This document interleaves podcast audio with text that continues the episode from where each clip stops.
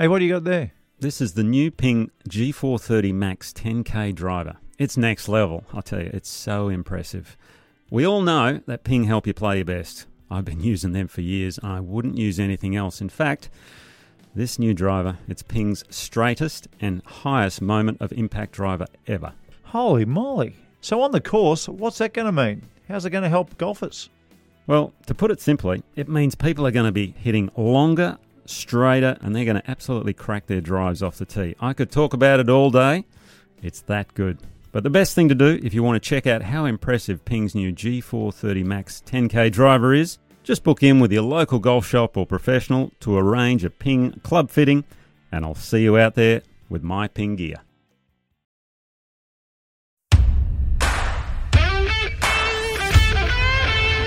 It's week 24 of the golfing calendar. And today, not only are we live from the Australian Golf Centre, home of the PGA of Australia and Golf Australia, but we're in the hallowed Peter Thomson room, surrounded by books, memorabilia, and, well, Nick O'Hern and Mark Allen. Yeah, two out of three ain't bad. So, here we are in the Peter Thomson room, about to get rolling. Uh, pop quiz. How many Australian Opens did Peter Thomson win, Nick? He won three, Very Mark. good. Yeah, How many New Zealand Opens? Ooh, it was close to 10, right? It was nine. It was a lot. Yeah, it was nine. yeah, it was nine. Yeah. Anyway, we're in his room here at uh, the Australian Golf Centre, which is, uh, you know, we're really lucky to do the podcast here every week. We're in front of this beautiful bookcase as well. Hmm. And I've been here for a while and I can't see your book in there, Nick. So, No, I'm going to take what the a hell's going on? There's a lot of books in there, and I think I'm going to take a wide angle uh, shot and then just go through each one and have a look. I might have to slip one in there or two. hey, stacks to talk about, and I do want to get to Brandel Chamblee, what we saw on the TV yesterday. A lot of people really keen to see how Brandel would handle this situation, and he had his own forum today um, from the US Open, uh, so I want to get to that as well. But honestly, to see Nick Taylor do what he did to win his home championship, and they haven't what they haven't won one for eons or something. A Canadian hasn't won the Canadian. hasn't 69 years to be exact. for so so long. so, uh, you know, you saw it, but I just want to ask you: if you're not a US ci- citizen, or if you're not a uh, a British citizen, you've actually always got five majors if you're a professional golfer. I, I, I think because the Australian Open was always you know the big one for me. That one in the Australian Masters to a lesser extent, but you got close a few times. Oh, yeah, you're reminding me of bad things now, Mark. How many Yeah, times uh, did you come second? Well, uh, three, runner up three times. But one year I was leading pro. you got the big, you got the biggest check. I got well. Greg Norman and I split it in '99 when Aaron Baddeley won at Royal Sydney. So uh, yeah, it was a tough one. I, I had a really good chance in 2007. That was the one, but then Craig Parry got me. But um, yeah, as you you spot on, five majors if you're a non-US or British person. Um, for us Aussies, it's pretty simple. I mean, Yeah. it's the four majors and then the Australian Open. Really, that's that's kind of the pecking order. So, did, did you ever taper for Australian Opens and, and the majors? I mean, did, I hear stories about other players and they get all their practice done the week beforehand. You, you, I know Phil Mickelson has been to the LA Country Club on Saturday and Sunday uh, before this week and and uh, had a bit of a look around. And I know he does a lot of his tapering. Jack Nicklaus used to, or Tiger used to always take the week off beforehand to practice. So did Jack. He would take the week off the practice. Was there room in the schedule of a modern schedule when you were playing to to somehow taper for the in, biggies? In my schedule, not particularly. I mean, I, I definitely put an emphasis on them. I knew they were they were coming, and I would like with Augusta National, for instance, I'd do a lot of practice off sloping lies in the mm. weeks leading up, and every now and then I'd. I mean, the beauty about Augusta was we would play the Houston Open the week before, and they'd shave the course down pretty similar. So it was a mm. great week to play the week before. British Opens, it's pretty hard to do unless you take trips over beforehand, and I wasn't in that position when playing the US Tour. I used to do it when I was playing the European Tour, hmm. like I would go play the venues beforehand, you know, weeks in advance because I knew where I was playing. But uh, when you're living in the US, it's much harder to do that for sure. Yeah. Now hmm. I know when you know it was impossible for me at, at my level of professional golf to taper, but uh, I, if there was a tournament before the Open Australian Open that I was hmm. playing in, I, I used to do all my practice hitting balls that week and settle on something. So Right. whatever I was, whatever I was doing, whatever I was thinking in the golf swing, I would make sure I'd settle on that the week before, and then I would somehow freshen up just by doing short game uh, leading up and nine holes here, nine holes there, and trying to stay fresh. And, and, and remarkably, I used to play my best golf with the Australian Opens. You wouldn't believe that in a million years, but I never really came close to winning a bigger tournament here in Australia. Sure. But I used to play pretty well Yeah. in the Masters and the Australian Open, and I, you know, I didn't miss too many cuts. I'm very, I'm really proud of that. And I used to always put it down to that, that I would, whatever the tournament was beforehand. Yep. When I turned up Monday on the Australian Open, I knew what I was doing. I- I wasn't searching on Tuesday and Wednesday. That's I think- fantastic. I think, I think, it worked. I think you should take that into the Kingston Heath Club Championship next time. That's all, that's all I got left. Mark, you guys are tour pros. I'm an absolute hack. When you say at your level you couldn't taper, what, what do you mean? Uh, well, so for instance, Jack Nicklaus and Tiger Woods, what they would do is they would take a week off. I couldn't afford to take a week off. If there was a tournament before the Australian Open, I had to play. Yeah, okay. Yeah. I, I had to go and play, and and I think that's right for a lot of even tour pros in America. Probably, you know, if if they somehow found themselves with an exemption to the US Open, but had played poorly that year, then they had to go and play the Canadian Open to try and get some points or to try and get some cash or whatever they were chasing at the time. Hmm. And there's no opportunity to do what Tiger and and Jack and Greg and probably all what these other players, a lot of players almost throw away the win and trying to get their swing right is what I read in, about. In, in a way, but I mean, back when I was playing, we, we, we played a lot more than what they do now. That's Yeah, the one thing. You know, we're true. playing high 20s, even low 30 events a year, Mm. whereas now they're only probably playing 20 to low 20s, if that. So times have changed. Obviously, the money drives a lot of that as well. They don't have to play as much. But um, anyway, what a win. Nick Taylor, Oh. by the way, hold what- his longest putt of his career. Not a bad time to do it, by the way. what was it at the fourth playoff hole It at was. that stage? and, and, and Tommy Fleetwood, I mean, to me, it was just, He it, was, it was incredible. It was Tommy Fleetwood trying to win for the first time hmm. on the PGA Tour, and he's a multiple winner. Same with Nick Europe. Taylor, right? Yeah, Or- and, and Nick Taylor trying to win his home open, Yeah. you know, his fifth major. Not much pressure there. All Oh. the Canadians watching. How about the crowd? I mean, the crowd really got behind it. They understood the situation. They knew that you know this doesn't. You know, there's not much chance of this happening. Hmm. What do you make of Fleetwood the way he played the 18th, the par five? So he's birdied 17, hit a beautiful wedge shot in there, spun it back to three feet. And I thought, okay, let's close the door. You hit this fairway and it is tournament over, basically. But got a little ahead of it with the iron. You can almost see the mine ticking over Yeah. just a split fraction too long. And then he's in the light rough, the first cut. And the commentator on course, Colt Knost, is going, the grain's with him. I think just chop the five wood up here, either put it in the bunker or Yeah. around the green. He's got a great chance here. And when he pulled the iron out, I thought, what are you doing? Yeah. What are you doing? And then to miss the fairway on the layup, all of a sudden he's going, I've got to try and figure out a way to make five here. So it was a good Yeah. par in the end, but that was his chance. Yeah, And he didn't take it. yeah. I think with the chop the five wood out, with all the stands around the Yeah.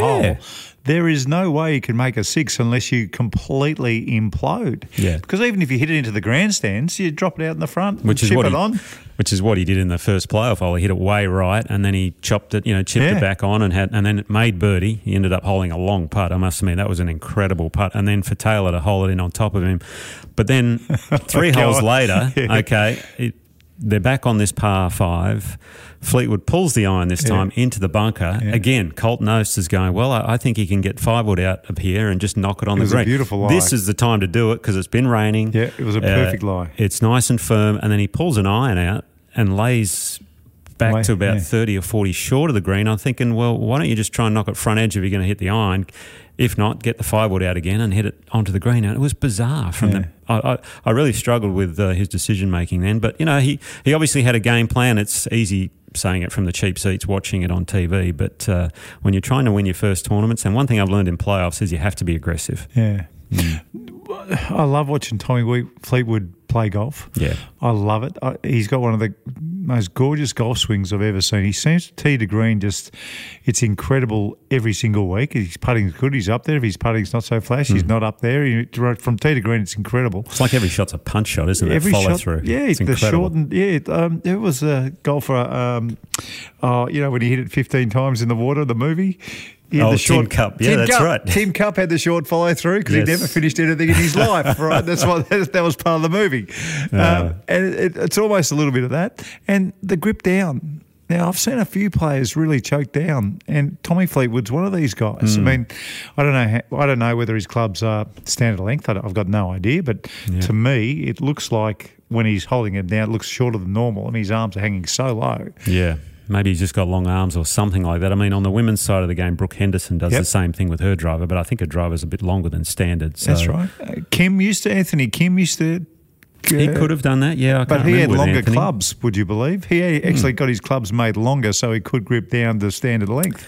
It looked for a while there, the finish to this tournament. I was watching the leaderboard. It looked like, a, you know, how we have the Olympics now with golf. It looked like the Commonwealth Games because we had, Yeah, that's right. We had a Canadian, and then the next three on the list were all English. I'm thinking this is fascinating watching this, but. Um, yeah, it was just it was very disappointing up in that regard for Fleetwood, but Taylor and then the highlight. The highlight was afterwards Hadwin charging on the green with the champagne. The security guard just gave him the good old Fabulous clothesline, tackle. pushed him down into the green. It was hilarious. And then the players running, yeah, it's okay, it's okay, he's one of us. He- He's, he, I've, I've noticed he's done some stuff on social media about Yeah. training for next season. He's doing the football training. Yeah, yeah, yeah. saw that. And did you see what the USGA put in his locker when he turned up at LA Country Club? oh, what was that? They put this uh, like a fluoro top on, so yeah, like, like he's he's one of us. So wear the fluoro top, and you know he won't get tackled this week. The other thing that went, I think, a bit unnoticed, uh, whether whether the commentators uh, made the point or not, but uh, Nick Taylor was four over through 16 holes in round one. Yeah. Shot 75 in the first round, and then he shot 17 under from there. So he's 20 under the last three rounds. I mean, that is Yeah. incredible golf to come up- back and then win your National Open. That's up there with Jon Rahm four putting the first at Augusta, Augusta, yeah. and then going on No, to you- win uh, the green jacket. Yeah. Incredible. Well, we saw yesterday Brandel Chamblee put his head up for the very first time, and I've got to hand it to him. He didn't back down one bit. I mean, I, I didn't know what he was going to do, where he was going to look. He was pretty pragmatic Hmm. about the situation, but still says, you know, the worst thing to happen in golf or something like that. And now, what the second worst thing would be that if the deal doesn't go through. No, he said this is the second worst thing. What's happening now? He said the worst thing is if the deal doesn't, Doesn't go, go through. through. And his reasoning behind that is, and well, again, I don't know exactly, but mm, what I'm thinking is the PGA Tour have shown their hand now. They've shown their hand of okay, we were in a position that we're a bit vulnerable. Yep. If they did go down the lawsuit side, they'd have to keep paying all that, obviously, so they're running out of money in that regard. But I've also heard there might be some things in Discovery that they don't want coming out, and the same on the other side. They Yeah. don't want things coming out at the same time. So if this doesn't go through, let's just put that hat on mm-hmm. for a moment. What happens to the PGA Tour with their players? Their players are now going to go, hang on, you said we shouldn't take the money and stay loyal. All of a sudden, you said, now, now you're saying we could do it, but if it doesn't go through, then they're going to go, okay, we might just take the money and go. And LIV might be going, we're going to get all these other players coming over. right. Thank you very much. That is right. If it doesn't go through now, then the PIF has got all the cards Hmm. sitting right there. Now, Paul McGinley, who was uh, sitting right next to Randall Chamblee, he made this point and he said it's been missed. And to be honest, I, I missed it completely. The agreement between the PGA Tour and the PIF is an agreement to come to an agreement. Yeah, non binding, I think, at the It's- moment. It is non-binding. Yep.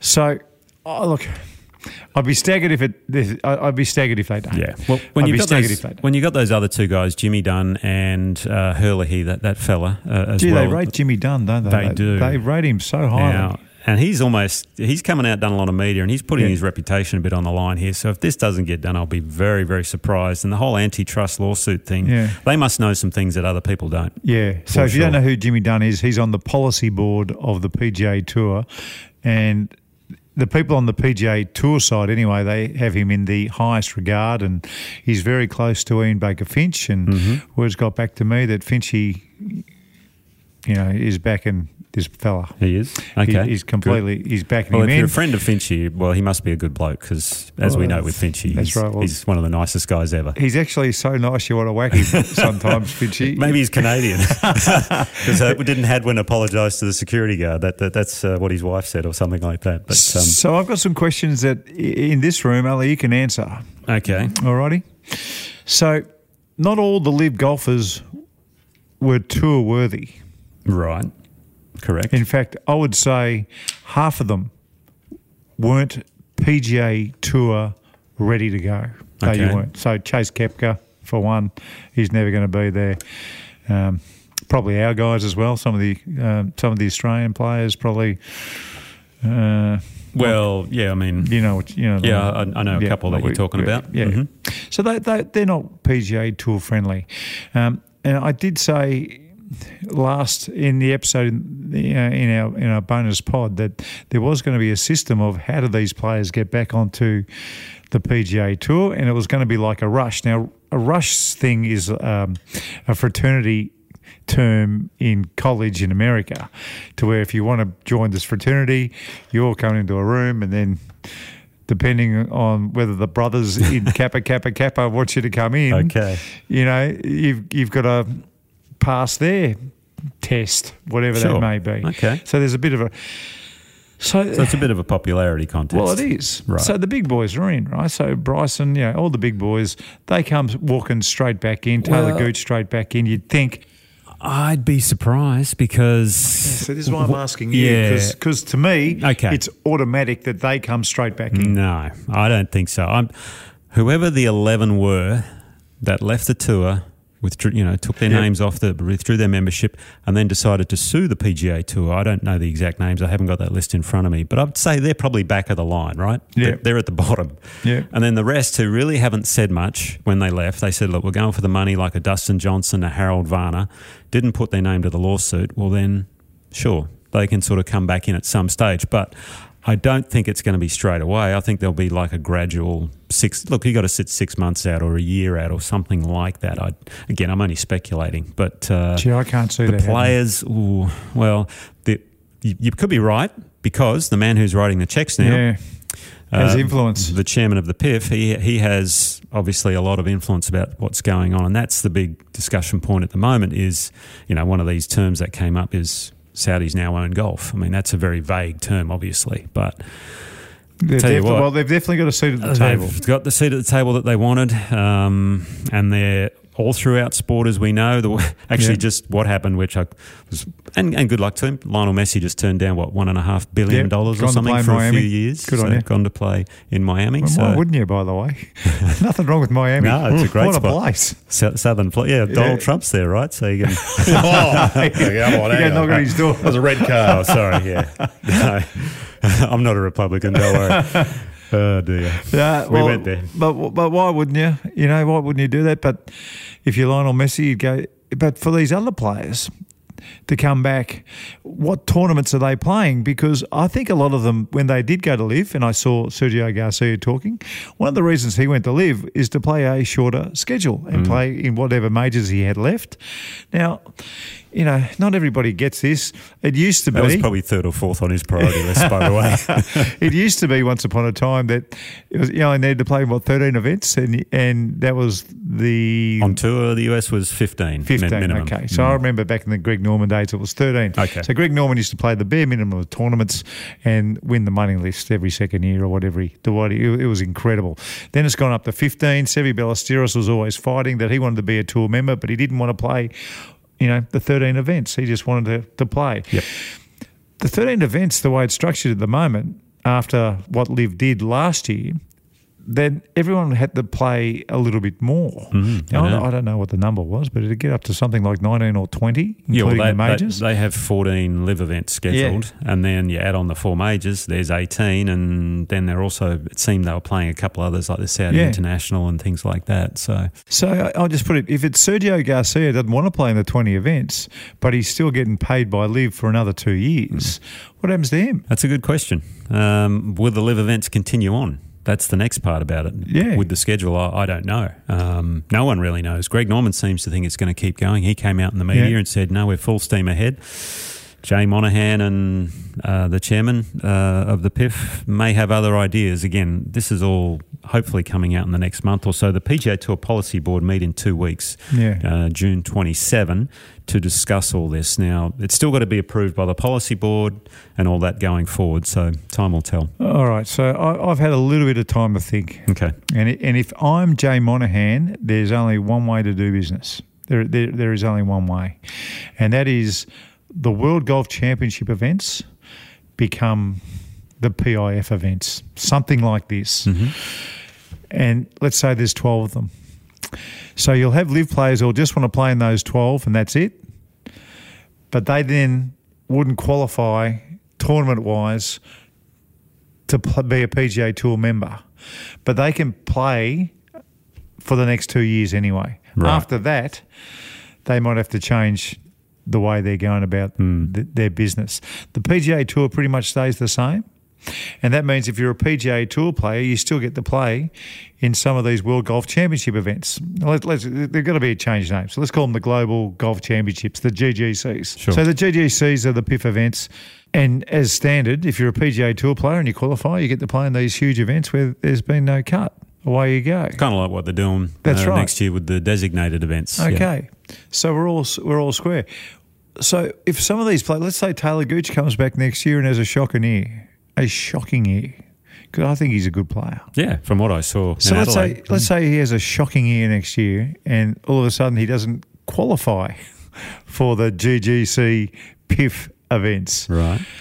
What happens there? I guess he just they just you know if the field's seventy two, the the field's seventy three this week because we're still paying him money and he's still got a contract. Yeah, that's a very good question, isn't it? I think they've, they've got to completely revamp their schedule and then somehow integrate it into the PGA Tour schedule. So, Yeah. so I reckon what's got to happen there's got to be an integrated two years, but they've definitely in the next you know six months got to work out what 2026 looks hmm. like moving forward and saying okay the next two years we're going to be all over the place they've got to come out and say it we, we are going to be everywhere it's not going to it's not going to make everybody happy here but in 2026 this is what it's going to look like and and that's it you know what I think? What do you They don't actually really know what's going to No, happen at the moment. They've just come to some sort of agreement, said, shook hands, and said, look, we need to partner up here.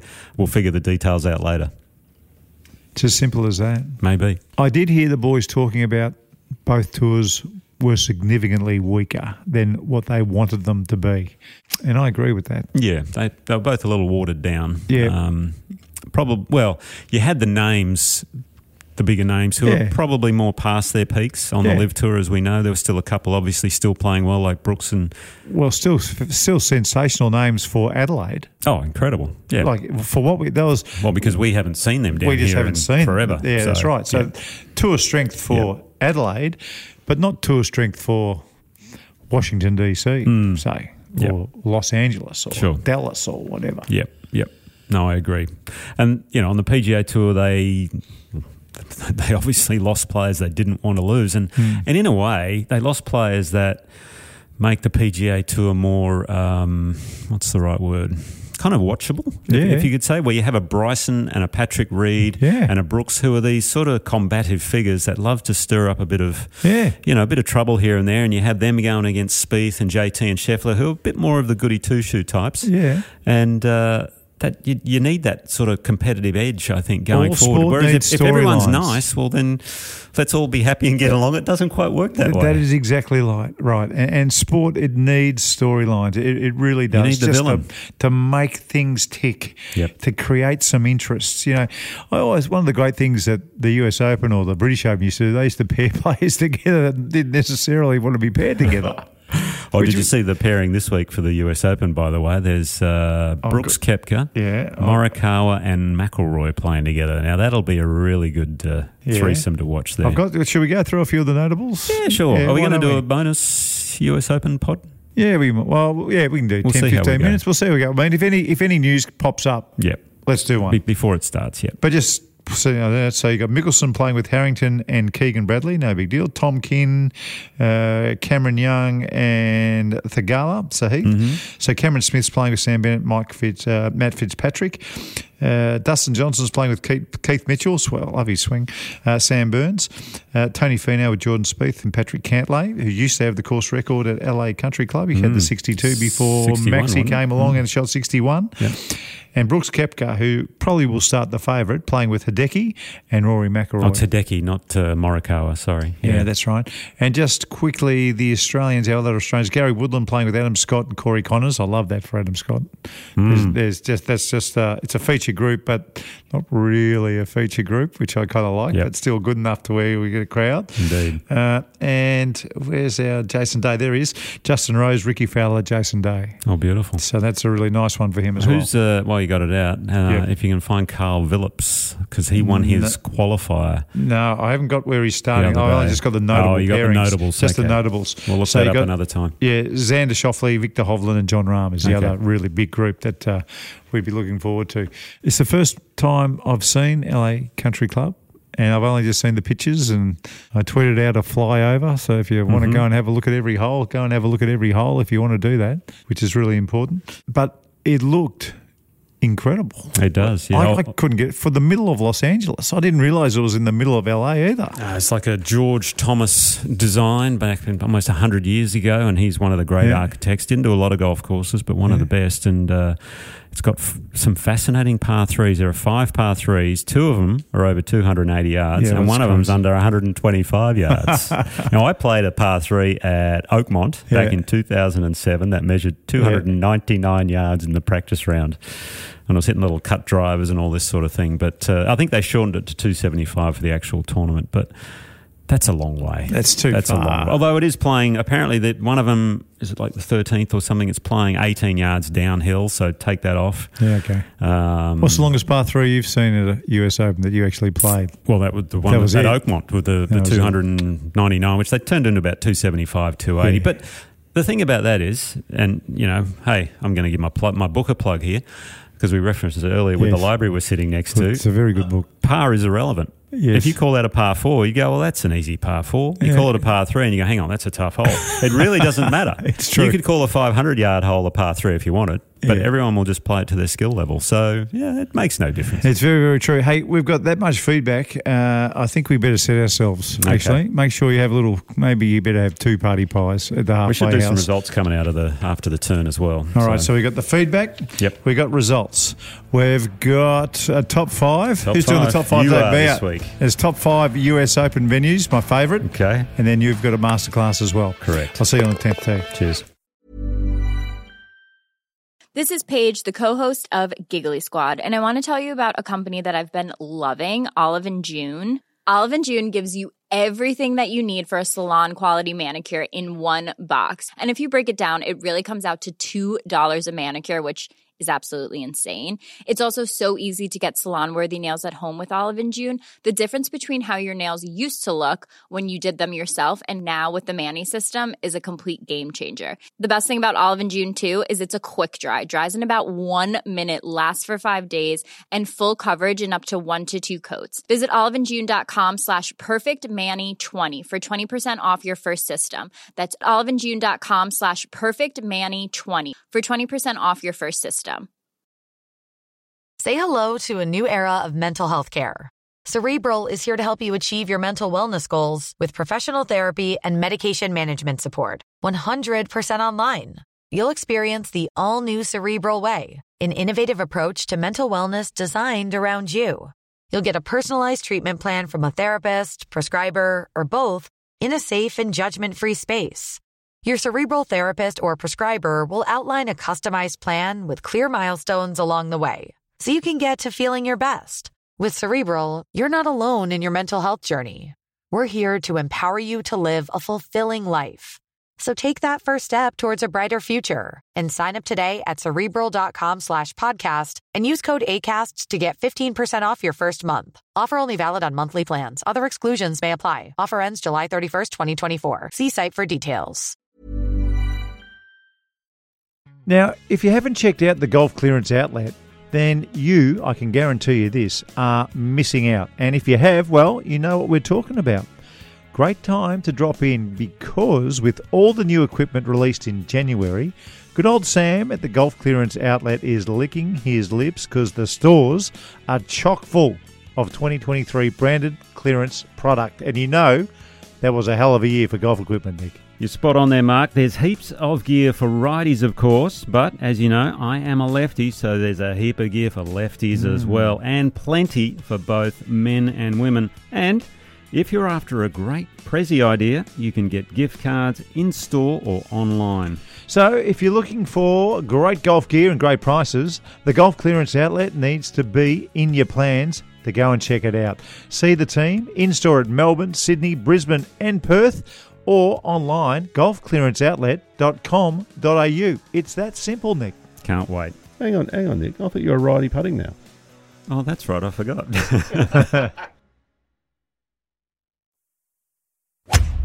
Like the podcast? Oh, maybe tell a friend. Drop them a text or share it on your socials. This is Talk Birdie to Me with Nick O'Hern and Mark Allen. I'm loving doing this pod from the Peter Thomson room. I've got to say, I just went over and checked out one of those old golf bags, kangaroo skin. Look at it, and look at the little, look at the little airline bag that matches his golf bag. Mm, how good. Just beautiful. Yeah. And the blazers and everything else in this room, it is fantastic. if you ever get an opportunity, come on down and have a look around. Still can't find your book here, though, Nick. No. Keep looking. We'll be there in about half an hour. we'll come back next week and it'll be there. Okay, let's get to some of this uh, feedback. And a few people following our bonus pod on the big merger last week, that news. So Daniel Anderson has uh, sent through. Great listen, boys. I don't think it will have uh, issues from antitrust because LIV is not a very large is not very large in the USA. Okay. I'm really interested to see because we're talking about competitive, Yes. and it's one of those Two big deals. You are not allowed to have a monopoly in America. Um, was the PGA Tour a non for profit? Not for profit, but they're Yeah. forming now a, a for profit entity right. with the PIF. Yes, Right, so exactly. that's a different ball That's game. where it gets kind of interesting. Correct, Wayne. Cameron, Yes. uh, Cam Douglas AU. Now it's not Lassor, you know, as, as I was saying a couple of weeks ago, but Cameron says Jay has less credibility than $5 Rolex from Bali. Jeez. A lot of anti LIV golfers and commentators will need to sca- scrape the deepest wells of BS to justify why they are okay and on board with this. Many should resign or retire. Well, Cameron, if you saw uh, Brandel Chamblee like we did, Mm. there is no hint of that happening. uh, Bahama Golf Pro, I like this guy. He's got a great Twitter account. Great pod. Let's hope Australia doesn't get ignored by this new tour. LIV Adelaide prove Australians are desperate for world class golf tournaments. Bahama Pro Golf, I reckon we're going to get looked after down here. I hope so. I'm yeah, absolutely really hope positive. So. It'd be great. And again, you could they could run a series of events. I think after the FedEx Cup finishes September, Octoberish. Yep. that would be beautiful. Do them all down here. That'd be fantastic. And they don't Anyway, have to count for anything, you know. No, they can just be, they can be the global golf Yep. championships and be whatever they the want. top seventy can just fill their pockets mm. with cash. Exactly. Right. Frio Harbour Master. Frio, that's from my old Yeah. neck of the woods. Uh, I'm thinking the LIV Group may have photos of people in compromising positions, hence the quick merger. Okay. there well, we go. Uh, 50 million a year in legal fees might have just uh, hurried things along Hmm. our harbour master. Uh, Brad Owen, uh, unfortunate for Adelaide, but it's more likely, more than likely, that the LIV events won't continue beyond 2023. Hopefully, the new entity, whatever its shape it takes, will have something over this way. But don't hold your breath. Yes, we just covered that, and I think Mm-hmm. it mightn't be a LIV tournament next year, but I reckon Adelaide will get one. I'll be staggered if they didn't.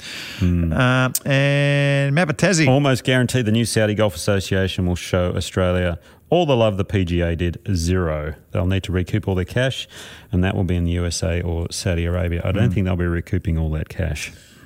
No. Never. No, no, no, Anyway. there's not. Lee Datson still waiting for a punchline. Fair call. Fair Righto. call. All right, let me take this one because uh, this is a bit about lefty and righty. Now, yes. Jamie Woolley, 49. When we're talking about the left versus right handed conversation. Hey guys, been thinking about the left handed and right handed chat. Just recently took up golf in the last six months as a righty, but I right left handed, play tennis as a lefty, and everything, but for some reason picked up a club as a right hander.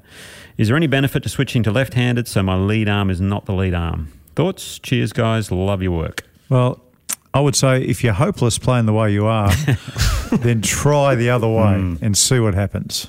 I would say whatever, and again, this is around the putting side of things.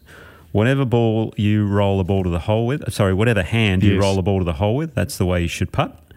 And I don't mind having your top hand as the dominant hand. So my right hand, for instance, is my dominant hand, and I play goal left, left-handed. So I, I think that's a good combo. A lot of sense. I'll, I'll- I'll get the list. Can you, Dan, remind me to get the list? There is a list out there of left-handed people who play golf right-handed who are stars, and you won't believe the names on this list. You, you will not believe. It. Uh, now, Keeg enjoyed the masterclass inspired by Denny McCarthy last week and said uh, Gott had the same issue. Brad Hughes' down underboard. Now I've heard about Brad Hughes' down underboard, but So I don't know I. what it is. And all of a sudden, better shots, more room, etc., etc. I've seen a video of it, and it's a it looks you know like a I Mm. don't know whatever length it is, but you basically squeeze it together with your with your feet, and Yeah. as you're swinging through, it keeps that trail leg, as you were saying, down a little longer. And hey, it was all, that was a great masterclass you did, by the way. So very very impressive. Well, well, now we got some feedback on your Well, masterclass that's- from the divots. Okay, from the divots, Marky Mark should be a free drop like I play social with my friends. Yeah, I don't Okay. mind. If you're playing social, No, social golf, go your hardest and take it out of whatever you like. And Put then- on a good line the bunkers, do everything. And Gary Murray, do you know what, Nick? Players should be able to replace the ball as they shouldn't be penalised for others' ignorance, especially at club level. Again, social golf, I think that's certainly a way to do it. In comps, there might be another story. yeah. A lot of feedback this week. We do. Is it this one? What's that? You tell me. Is it? Yeah, let's go. This uh, bloke here. This bloke here wants to give you guys a bit of a whack. Oh, there we go. yeah, that's, Where's all now, this one? That's, Mark perfect. Elmos. I told you to leave these off. Do you want to read it or do you want me to? Uh, I'll have a go. Uh, I love the show. Where's the, what are you talking about? Uh, I reading. love the banner and the stories. I look forward to listening each week. Mark and Nick are so natural. I do think they could tone down their lack of respect for Liv and obvious bias to the USPGA tour. It seems to them as if LIV has no real gravitas. Just a good time league. For example, the highlight of LIV for them is a caddy's pay packet. Yeah, well, it's still my highlight. Mark even said, I don't want to speak about Talor Gooch.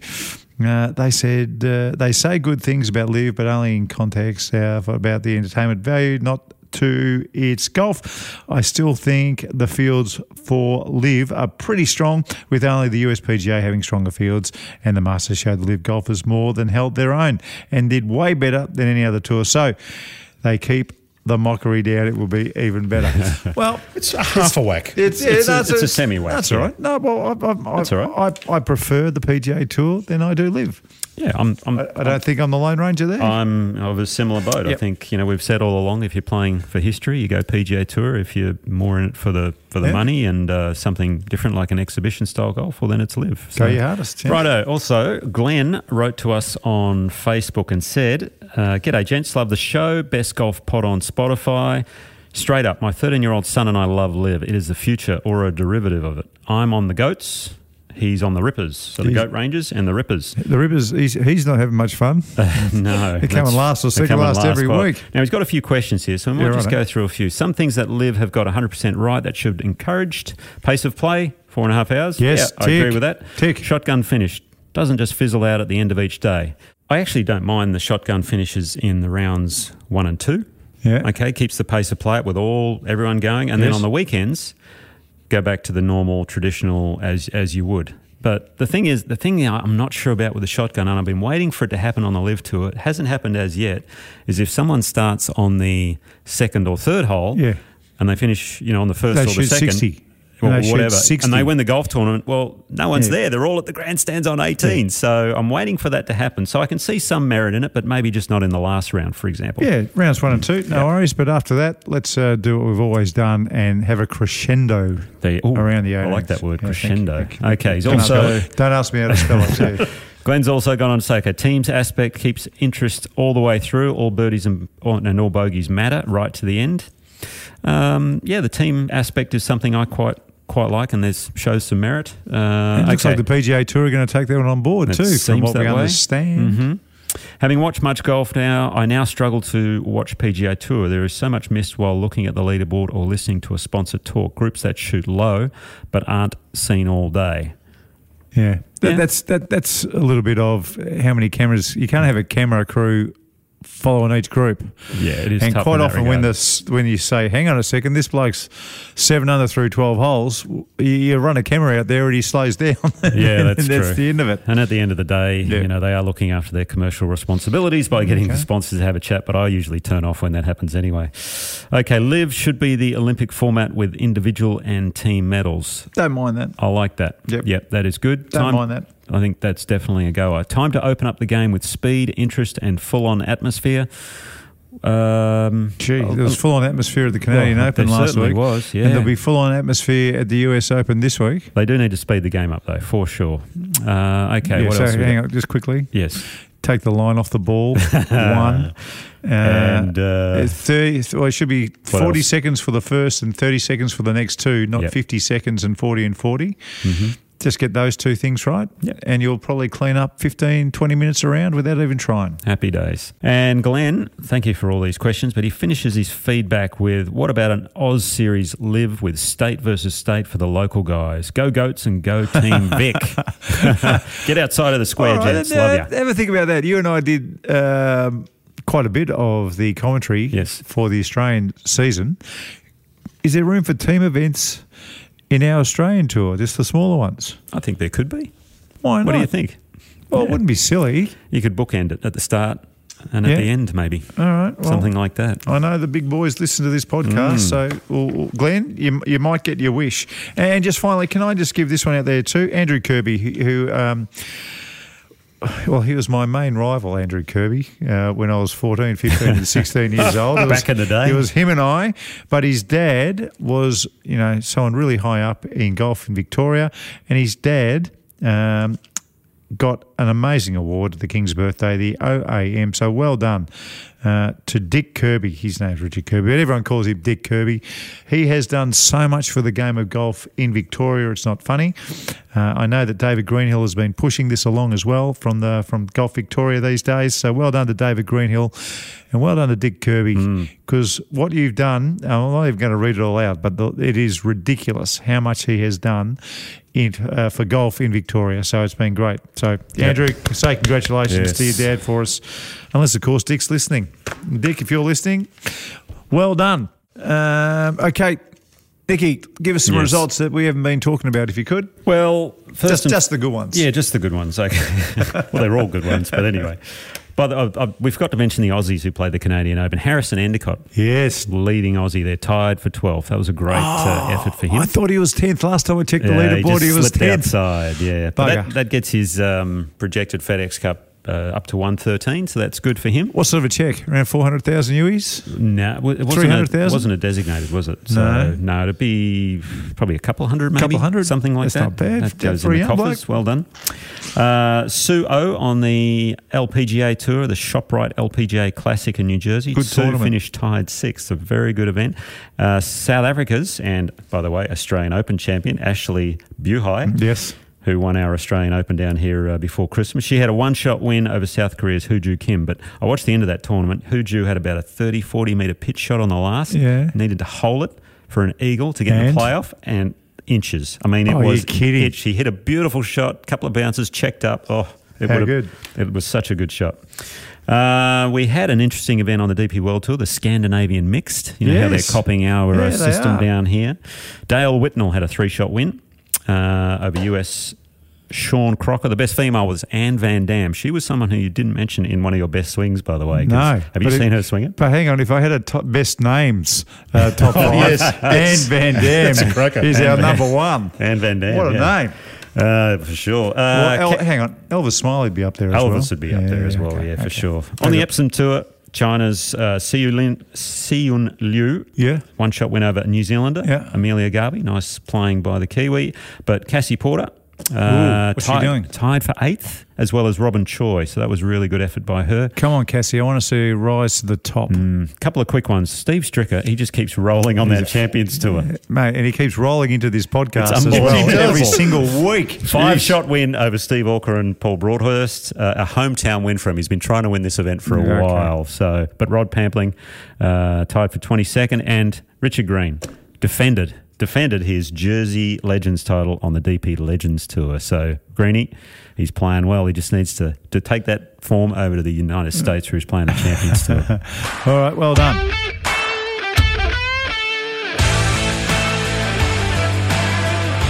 Okay, time for the top five. And this week it is the top five US Open venues. Now, mm.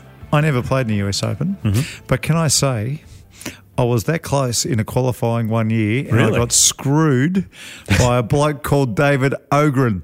Do you know, have you heard of this I name? I know the name, yep. So I was playing on the uh, Nike tour and I made the cut where I was playing, so I didn't get a practice round. And we're in Washington, it's a 36 hole qualifying, and I've shot seven under in the first round, right? And I'm, I'm, I'm almost there.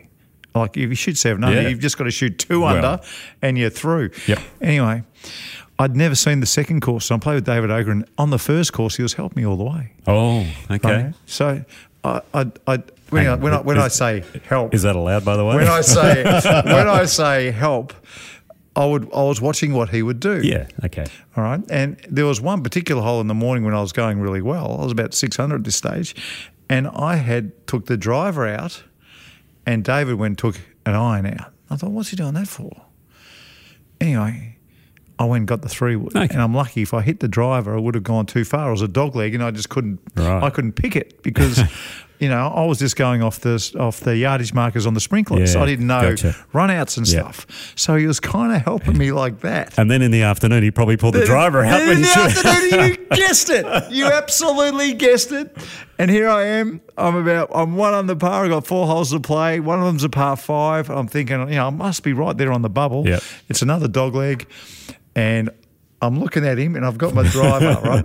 I'm looking at him and he wouldn't do anything. And I've just belted this driver right down the middle, flew straight to the tea tree, made Oh, a seven, no. missed by about three shots. Oh, oh, no. No, it's all So David's David fault. Ogren's a mongrel. anyway, top five US Open venues, and I've ticked a few of these off with you because you've Okay. had much more experience playing in US Opens, but this is just from my Sure. point of view from watching Oakmont. Hardest golf course I've ever played. And I want to see those church pews in real life one day. I want to go and check them out. The, Mm. Oh, ch- the church pew, uh, pew, uh, fairway traps. Magnificent. So They look he- good? here's a little story about Yeah, Oakmont for yeah, you. yeah. Coming down the 72nd hole, I don't know if I've told you this story before. Middle of the fairway, Yeah. uh, Wilbur, my caddy, has gone, Nick, we're, we're, waiting for the group ahead, you know, to clear the green. He says, Nick, you played pretty well this week. I said, yeah, I felt like I have. He says, you're 15 over par. I said, I know, but 15 over finished about 20th. That's Oh, how hard that's the golf course was. It was a it? joke. All right, so Oakmont's at my number five, Winged Foot. Now, I just love the name. Oh, yeah. I love the course. I love that Geoff Ogilvy won there, and I love that you finished top 10 that week as Mm. Well. Well, I was, uh, if I'd have parred the back nine, I would have been in a playoff with Geoff. Yeah, so Winged Foot's up there. Now, this is going to be controversial, but what I've seen of LA Country Club so far, I'm going to pop it in at number Wow, three. okay. I think this venue is going to be a cracker. Mm-hmm. Um, the only reason they haven't been playing US Opens here or many USGA events is because the committees at The LA members. Mm. Country Club they just didn't want they Yeah. didn't want anything. That's they were shame. happy doing what they were doing and stuff yeah Everybody else, I had, the, had the Walker Cup there about six years ago, and I think Scheffler and Spieth and those guys might have been playing it. so- right. Mm. Well, get, Not uh, Spieth, sorry.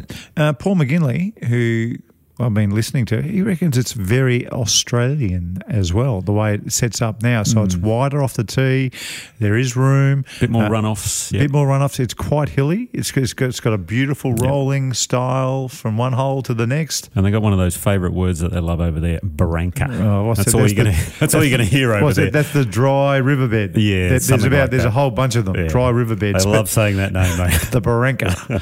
right, Pebble Beach. Oh yeah, Pebble Beach Love is it. my number two. Love it. Um, anytime we're playing at Pebble Beach, just the weather and Yeah. the golf we saw Tiger Woods play in '99. It was on the other night on Foxtel. I watched it. Mm. Yeah. he was. I used to, I, I told you I used Untouchable, to stay on the thirteenth hole there in the house across. Did you? Looking over the bay, it was it was very tough. Let me tell you. That's about a thirty million dollar job, was it? Something. Uh, keep going. I think. Yeah, keep going. Crazy. And my number one. Oh God, Greg Norman could have won here as well, but Oh. uh, Corey Pavin ended up beating him. Hit the forward. Shinnecock Hills looks magnificent. I never played Shinnecock, unfortunately. That one uh, skipped me. But Retief Goosen won around there too, right? Retief had a win there. Oh, yeah, I'm trying to think of the ones I know. Uh, Corey Pavin had a win there. Raymond Floyd Oh yeah, had that a win there. Eighty-six. Yep. Yeah, Norman should have won twice around there. Yeah, Yeah. that was when he had the Saturday Slam, right? Yes, that is correct. Crazy. Anyway. No, that's a good top five. Well done there. All right, Very thank good. you. Uh, it is time for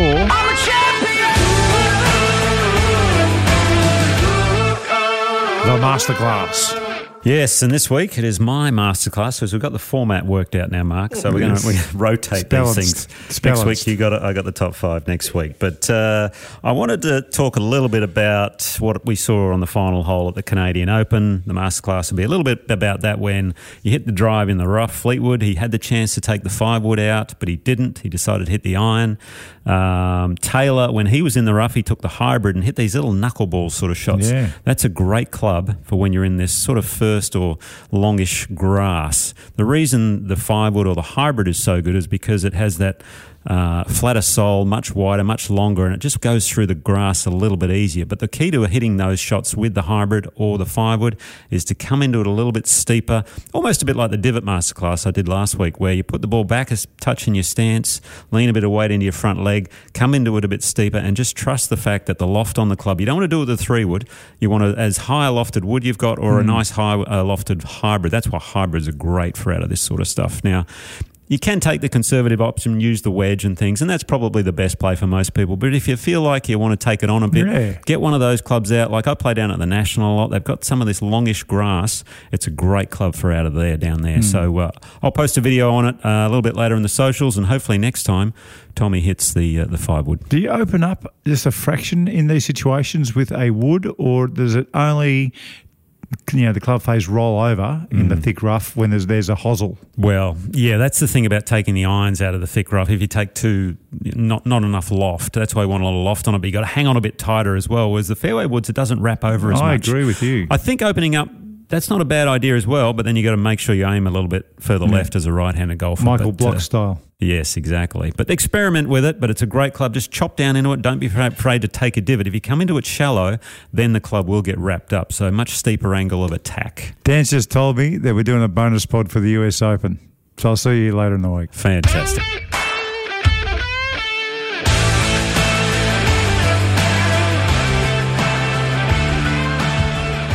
Nick O'Hern and Mark Allen's podcast, Talk Birdie to Me, live today from the Peter Thomson Room at the Australian Golf Centre, home of the PGA of Australia and Golf Australia. Wherever you listen to your podcasts, if you can, we'd love you to rate and review the pod. That'd be really helpful. Talk Birdie to Me's executive producer is Dan Bradley at Kaizen Media. Sound design by Daryl Misson at loudzebra.com.